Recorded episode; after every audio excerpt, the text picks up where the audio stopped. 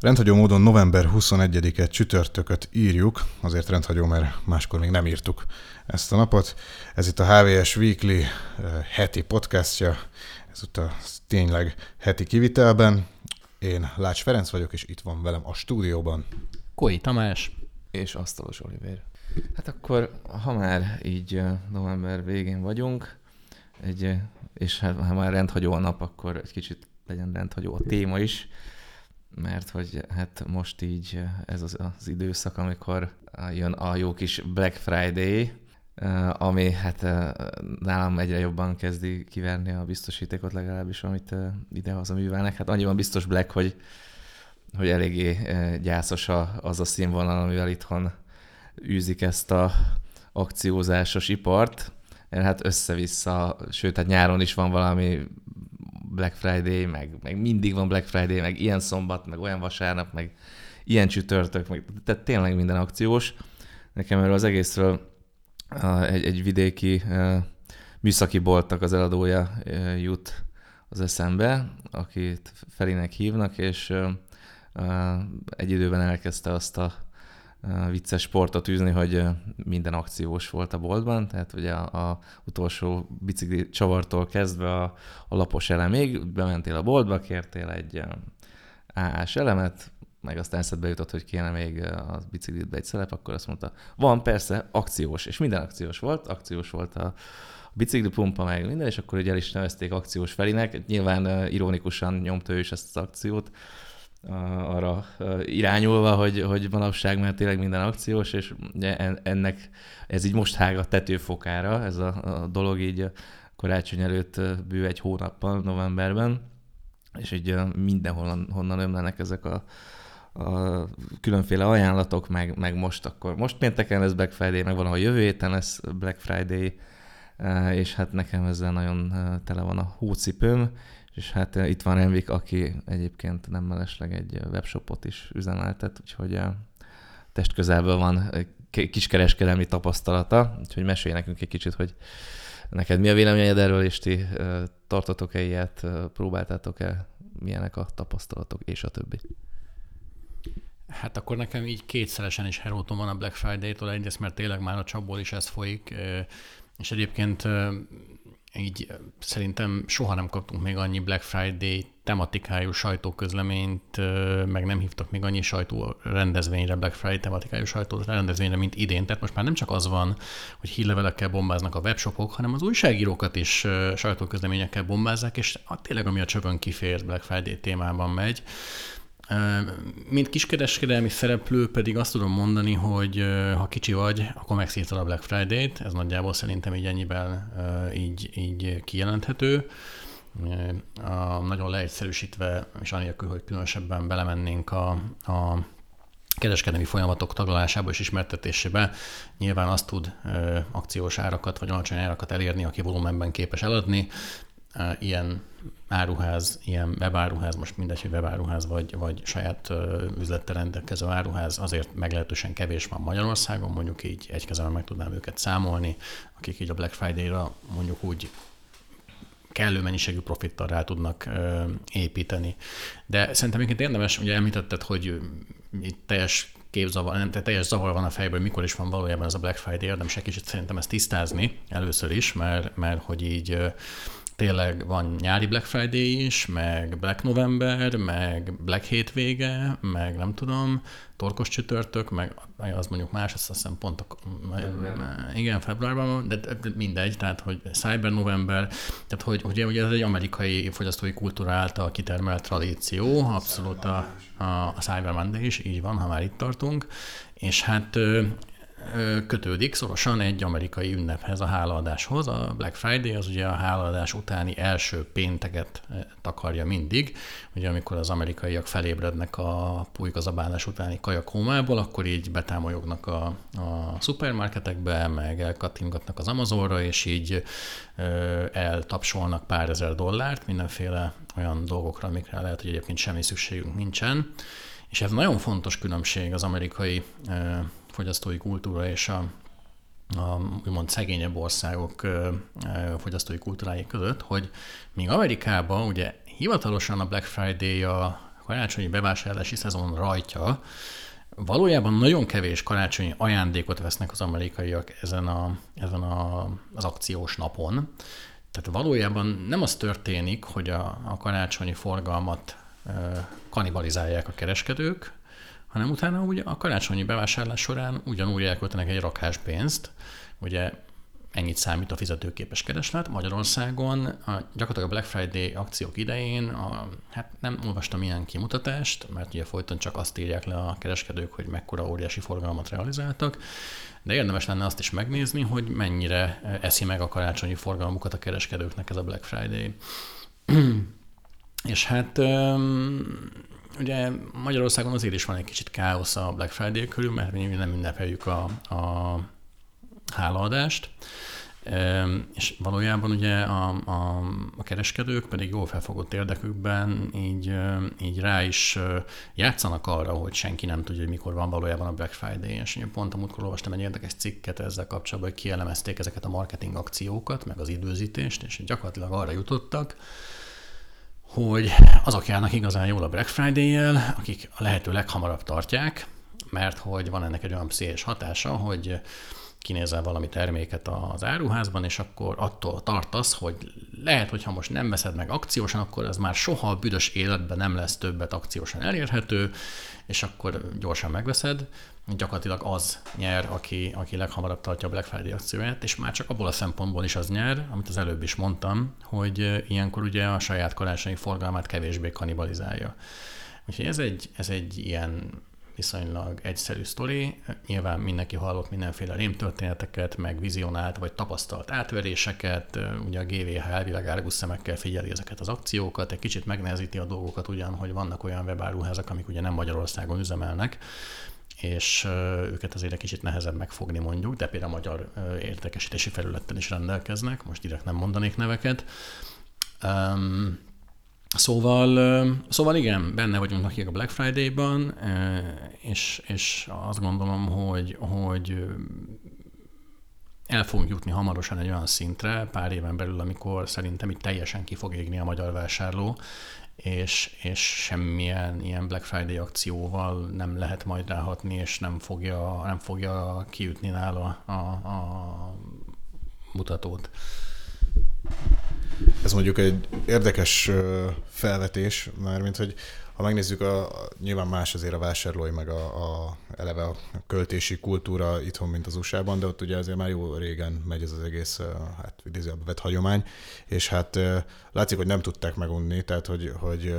folynak máig a hatalmas vásárlások, sőt, hát valóságos, nem is tudom, lázadások, meg rájöttek, meg, meg tömegverekedések ugye az ilyen Black Friday akcióknál, úgyhogy én azt gondolom, hogy, hogy amíg, amíg ott van a, a plecsni, hogy itt iszonyatos 50%-os, meg nem tudom milyen értékelés van, addig, addig mozdulnak majd az emberek. Ugye más kérdés az, amit te is mondtál, hogy itt azért elég sok ilyen, ilyen vagy hát reméljük, hogy minél kevesebb ilyen csalás is felmerül, amikor, amikor egy, egy úgymond fiktív magasabb árcédula van áthúzva, és alatta ugye ott van az eredeti ár, mint akciós Hát én személy szerint szánalmas hülyeségnek tartom azt, amikor képesek az emberek tömegével beállni egy üzlet elé nyitáshoz, hogy elköltessék a pénzüket valami akciós cuccra, és egymást tapossák, meg ütik, meg húzzák ki a, egymás kezéből a dobozt. Ugye mondjuk erre elsősorban Amerikában láthatunk példát évről évre, de azért azt hiszem már itthon is volt néhányszor hasonló jelenet. És hát, amit mondtál Renvik, hogy ezzel a óriási nagy káosszal, amit itt a akciós fel, különféle ajánlatok, meg a Black Friday-jal keltenek, ezek annyira magasra emelik a, az iger küszöböt, hogy szerintem is pár év múlva az lesz, hogy, hogy sokkal nehezebb lesz megszólítani a, a potenciális vásárlókat. És hát én egyébként követem az amerikai kínálatot is, meg, meg ezt a Black Friday-t, van egy ismerősömként rajta keresztül is, sőt, még akár bizonyos esetekben úgy is megéri vásárolni, hogy, hogy az ottani hivatalos szállítással, meg nyilván áfa vám, még akkor is olcsóban jöhetsz ki, mert ott tényleg olyan akciókat nyomnak be, ami akár 30-40 százalékkal is csökkenti az árat,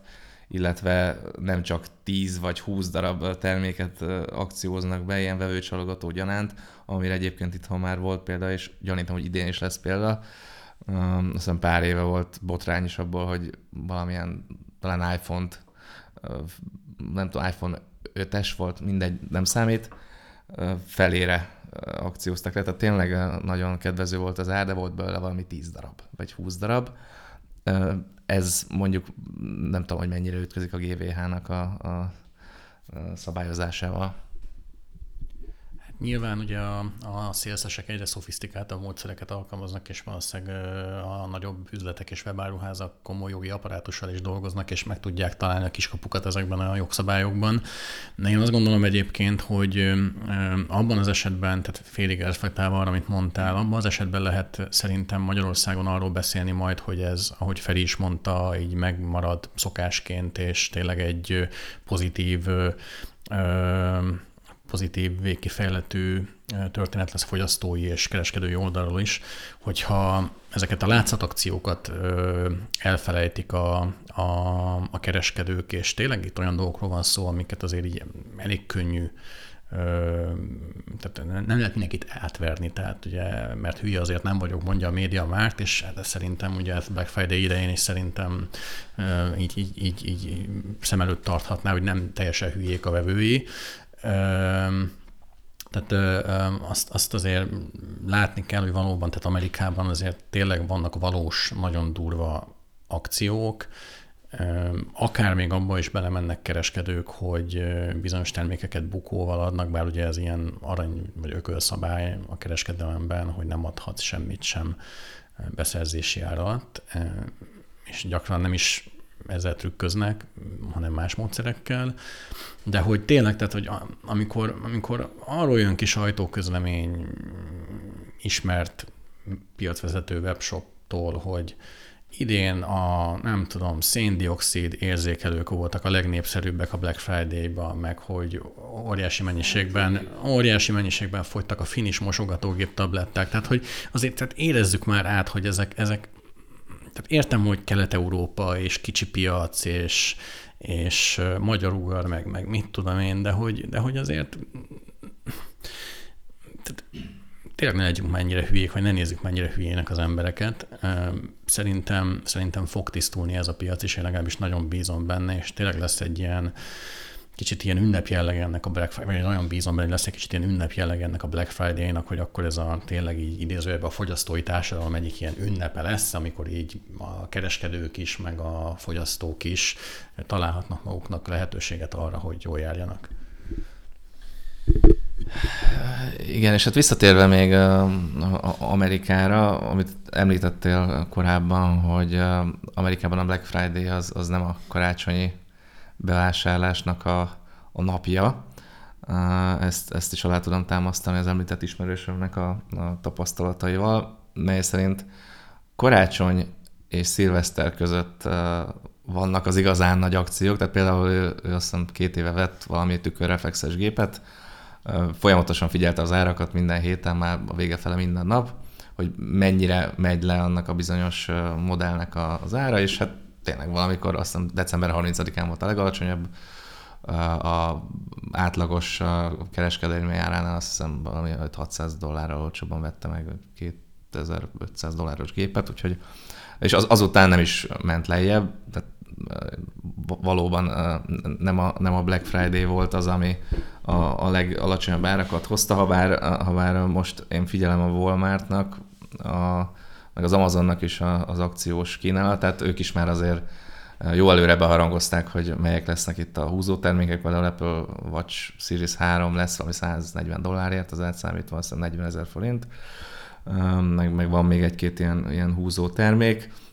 de emellett még azért tényleg minden webshop benyomja maga kis akcióját, meg, meg lesznek még ennél talán húzósabb akciók is. Én azt mondom, hogy, hogy aki, aki előre terveztet, mondjuk aki tudja, hogy mit akar megvenni, és, és beállít magának egy árfigyelőt, akár, vagy hát nem is egyet, akár többet is, ugye erre már több magyar oldalon is van lehetőség, és tudatosan vásárol higgadtan, az, az kifoghat egy igazán jó árat. Tényleg érdemes, van egy csomó oldal, ami arra hivatott, hogy összehasonlítsa az árakat, nem csak külföldi, hanem ugye magyar is, az árgép, árukereső, és a többi, és a többi. Úgyhogy érdemes előre gondolkozni, és nem impulzus vásárlóként bedobni a kosárba az első akciós plecsnivel ellátott terméket. Igen, szerintem zárásként erre így különfelé is írnom a figyelmet van, hogy ez a 30 perces szabály, ami azt mondja a pszichológia, hogy az agy racionális központja, a racionális döntésekért felelős központja egy döntéshozatat követően, vagy egy döntéshozatalnál 30 percen belül aktiválódik, és gyakorlatilag a kosárba helyezés és a, a a vásárlás, megvásárlom gomb lenyomása között legalább teljen 30 perc, mert kimutathatóan, hogyha ez eltelik ez az időpont, akkor rájössz, hogy annyi sok felesleges dolgot pakoltál be a kosárba, hogy itt tényleg teljesen felesleges ezeket megvenned. Úgyhogy igen, tehát tessék várni 30 másodpercet, ez a HVSV-nek a tipje a Black Friday-ra. 30 percet, bocsánat. Tehát éhesen nem menjünk étterembe, vagy, vagy kaját vásárolni szupermarketbe, mert akkor elköltünk egy csomó pénzt feleslegesen. Oké, okay, akkor ezt a témát szerintem több mint elégségesen kiveséztük, és akkor ha már múlt héten itt a mobilos dolgokról beszéltünk, akkor egy kicsit kanyarodjunk vissza a telkós topikok irányába. Volt tegnap egy Vodafonos bejelentés, a tévészolgáltatás, meg volt egy digis is tegnap előtt egy, egy apróbb arról egy kicsit mesél nekünk, Remvik, hogy milyen szolgáltatások hoznak ezek bármi újat, versenyképesek, stb. stb. Hát a Vodafonos bejelentés az új bejelentés, hogy uh, igazából nekünk jelentették be, uh, miután a szerződési feltételekben megjelentek a, egy új szolgáltatásnak a mondjuk úgy nyomai. Düsseldorfba jártam a Vodafone Németország székházába októberben, és mutattak nekünk egy uh, egy saját fejlesztésű, hát mondjuk ilyen streaming TV, IPTV platformot, ez a Giga TV nevű megoldás volt, és és így hát penzegették, hogy ez több piacon is, vagy ennek valami imitáció, hogy több piacon is meg fognak jelenni, több Vodafone országba is, és némi kérdezősködés után, hogy, hogy nem kiderült, hogy a mi piacunk is magyar piac is érintett lesz. És hát igen, tehát jön egy új tévés termék a, a Vodafone-nál, amely immár ugye nem csak mobil, hanem vezetékes szolgáltatásokat is kínál a UPC révén, és hát pár hónappal ezelőtt, ugye amikor már tudtuk, hogy létrejött ez a Free, illetve már, már létrejöhetett ez a Free a versenyhatóságok jóvágyását követően, szerintem így körülbelül mindenki azt gondolta volna, aki nem beavatott, vagy nem volt beavatott, köztük én is, hogy majd az lesz, hogy a, a, ugye a Vodafone szépen miután felvásárolta a UPC-t, átbrendeli az összes terméket, a Horizon set boxokra felragasztják a Vodafone logót, és akkor így kicsit átdizájnolják a menüt, és ezzel így le van tudva a történet. De nem, nem ez fog történni. A Vodafone-nak van e, egy saját streaming IPTV hibrid platformja, tévés platformja, Vodafone TV néven, amit csoportszinten fejleszt, és már néhány Vodafonos piacon jelen van, és ez meg fog a magyar piacra is érkezni valamikor a, az ígéretek szerint a jövő év legelején, legkésőbb január 31-én, 2020. január 31-én. Miről van szó? Ugye, aki látott már IPTV szolgáltatást, az azt tudja, hogy hogy ugye mai modern technológiával a hagyományos műsorszórási, műsorszóró rendszerek mellett már ugye IP transferrel is lehet lineáris és nem lineáris tartalmakat továbbítani különböző eszközökre. Itt most egy speciális set boxról van szó, amit a mm, Vodafone-nak gyártott egy meg nem nevezett partner, és a Vodafone fejlesztett rá egy HTML alapú szoftvert, és hát ezen a set boxon ugye tévére kötve lineáris tévéadások, tehát ugye ezek a klasszikus tévécsatornák nézhetők és foghatók, emellett megjelennek a lekérhető tartalmak, tehát ugye videóték a videótár, és becsatornázódnak ide mindenféle OTT szolgáltatások is, például a Netflix akár, vagy a, vagy a YouTube tartalmai. És hogy mindezt így, mindenre így feltegyük a koronát, vagy feltegyék a koronát, az egészet egy ilyen nagyon speciális és, és szofisztikált ajánlórendszerrel, personalizációs rendszerrel látták el, ami ugye arra épít, hogy megnézi, hogy a felhasználó milyen tartalmakat fogyaszt ezzel az eszközzel, és ez alapján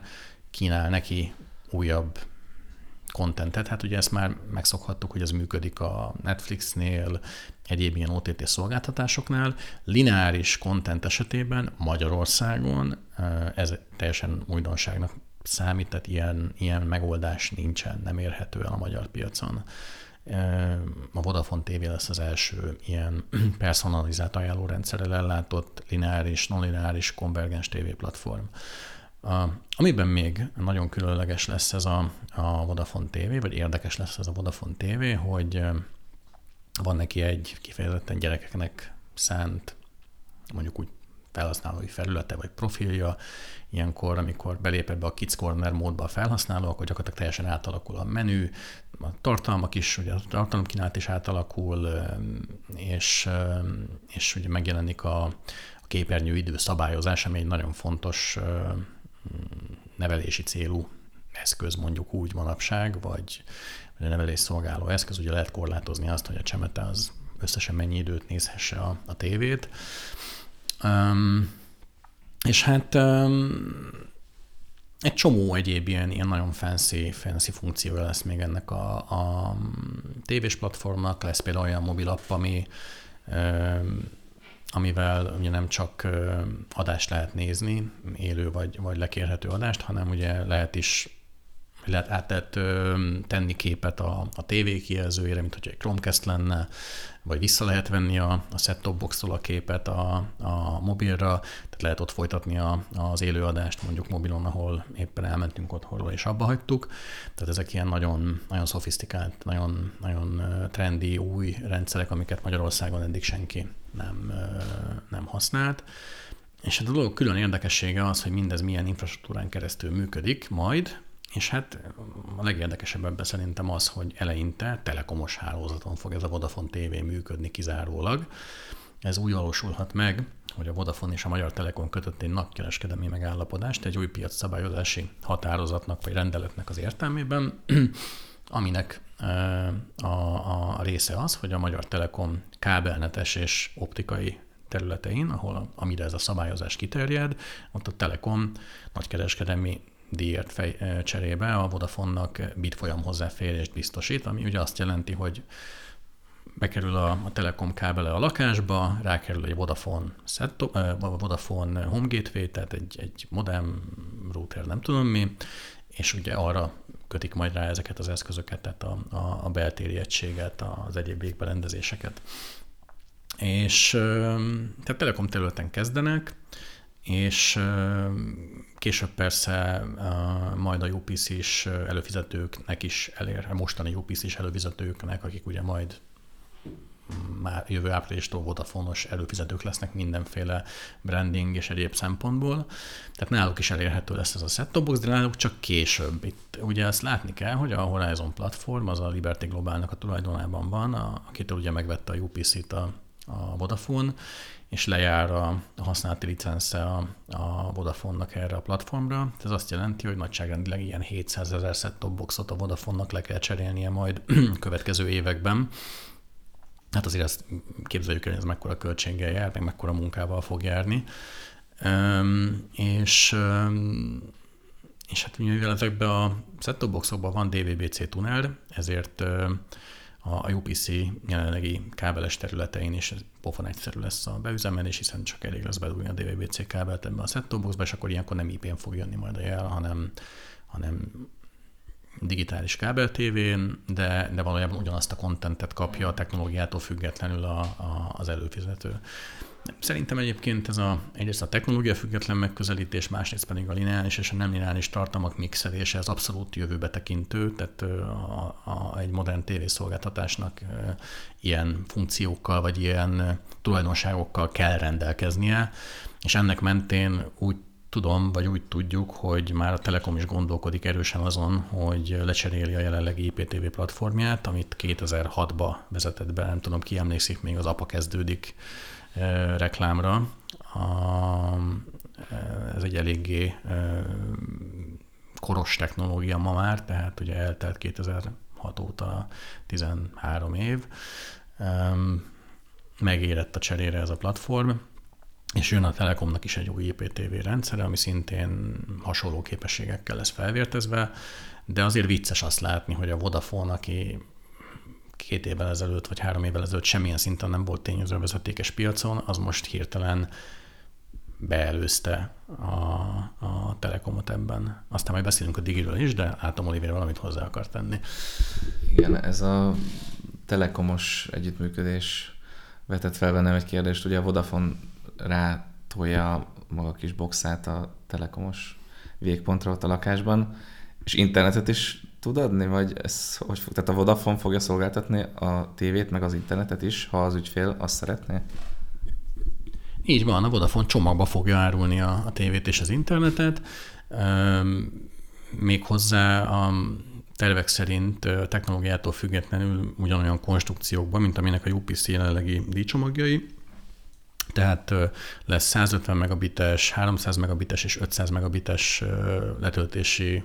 kínált letöltési sebességet biztosító díjcsomag, független attól, hogy mondjuk optikán tudna akár 2 gigabitet is a, a Telekom hálózata. Annyi lesz a, a, az egészben a svéd csavar, hogy még az eszközök is ugyanazok lesznek, amiket kihelyez a Vodafone a, a, a végpontra, mint a telekomos eszközök, csak Vodafonos szoftver fog ezeken futni. Tehát, tehát igen, a válasz igen, nem UPC interneten keresztül lesz ez szolgáltatás, hanem Telekom interneten keresztül. Tehát ugye ez gyakorlatilag azt jelenti, hogy a Vodafone az most hirtelen ennek a megállapodásnak köszönhetően több százezer új potenciális háztartásban jelenhet meg, és a legjobb az az egészben, hogy ehhez még csak nem is kell feltétlenül, tehát hogyha valaki mondjuk most telekomos és szeretne Vodafone vezetékes szolgáltatásokra váltani, ez nem is kell átkábelezni ugye a lakását, meg nem kell mondjuk egy társasházba behúzni egy újabb kábelt, és ezért lakógyűlést összehívni, meg nem tudom mit, hanem eldöntheti, hogy azon a végponton ő most Telekom szolgáltatást szeretne, vagy Vodafone szolgáltatást. Szerintem egyébként ez nagyon jót fog tenni a versenynek, és ez már nagyon régóta kellett a magyar piacra. Meglátjuk, hogy mit fog hozni ez az egész. Igen, hát ez alapvetően nem újdonság. Azt hiszem, hogy a közműnél, a villanynál, meg a gáznál van már erre példa elég régóta, hogy a szolgáltatási, vagy az eredeti szolgáltatási területtől függetlenül tud szerződést kötni bizonyos szolgáltatókkal. Igen, meg a telkóba is volt azért már ennek előzménye, hogy ez úgynevezett helyi hurok átengedés, ami a, az ADS előfizetéseknél tette lehetővé azt, hogy partnercégek nagykereskedelmi modellben vásároljanak inkumbens szolgáltatások szolgáltatóktól végponti hozzáférést, ugye a Telekom lehet, vagy az Invitel, illetve most már Digi, ugye nekik vannak vagy voltak az eddigi szabályozás értelmében úgymond primer körzeteik, ugye volt egy ilyen kifejezés, hogy primer körzet, most éppen nem tudom, hogy pontosan hol tart ez a, ez a szabályozás, hogy hogyan határozzák meg ezeket a, a ugye úgy hívják, a, hogy bizonyos területen jelentős piaci erőt képviselő szolgáltató, ez a JPE, tehát úgy tudom, akkor, akkor most már én egészen ilyen megye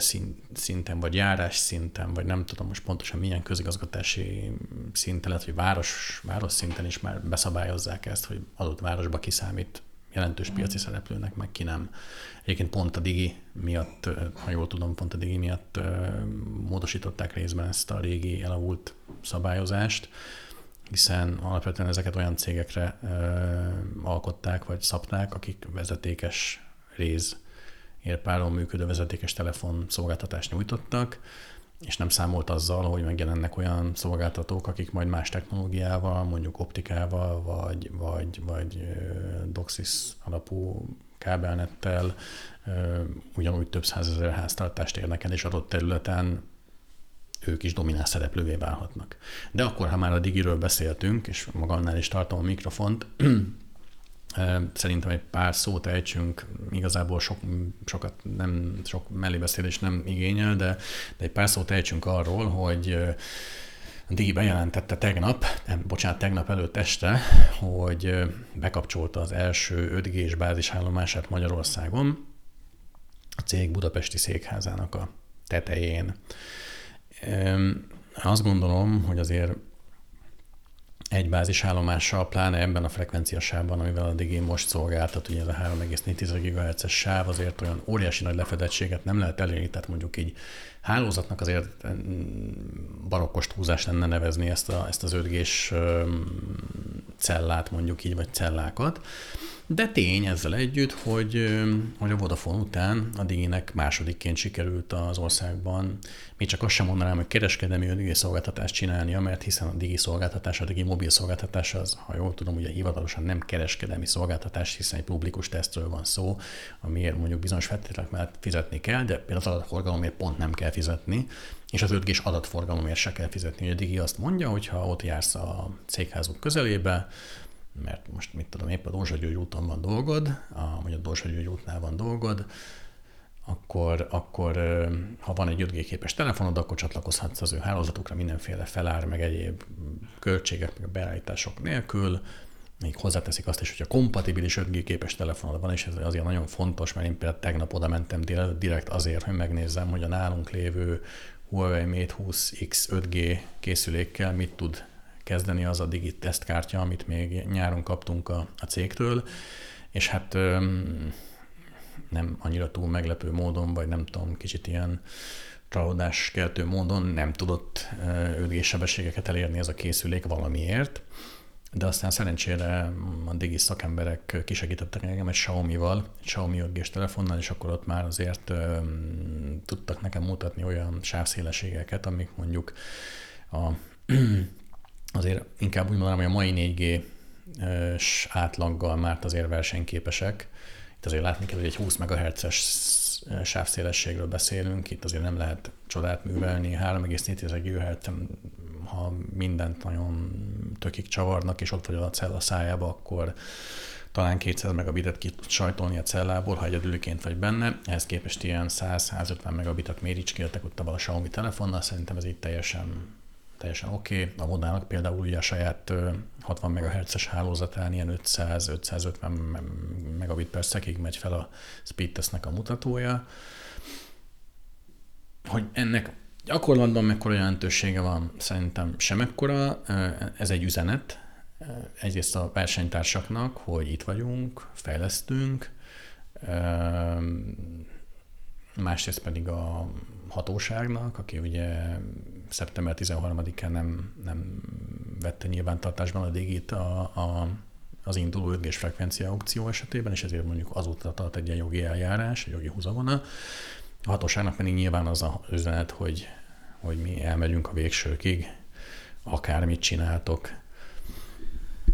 És ha, ha jól értem erre a amúgy nem túl széles 20 MHz-es frekvenciára, vagy spektrumra tudnának építeni országos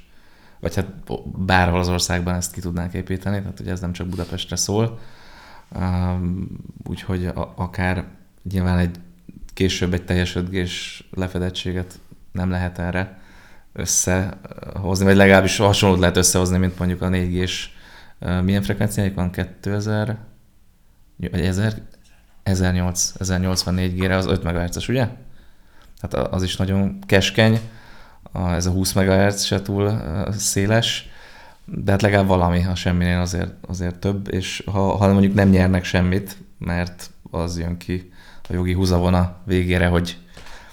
hogy ez az, az marad a, a helyzet, hogy csak a három nagyobb szolgáltató pályázhat, akkor is hát valamit legalább tudnak kapar, kapirgálni, amíg nem lesz újabb pályázati lehetőség.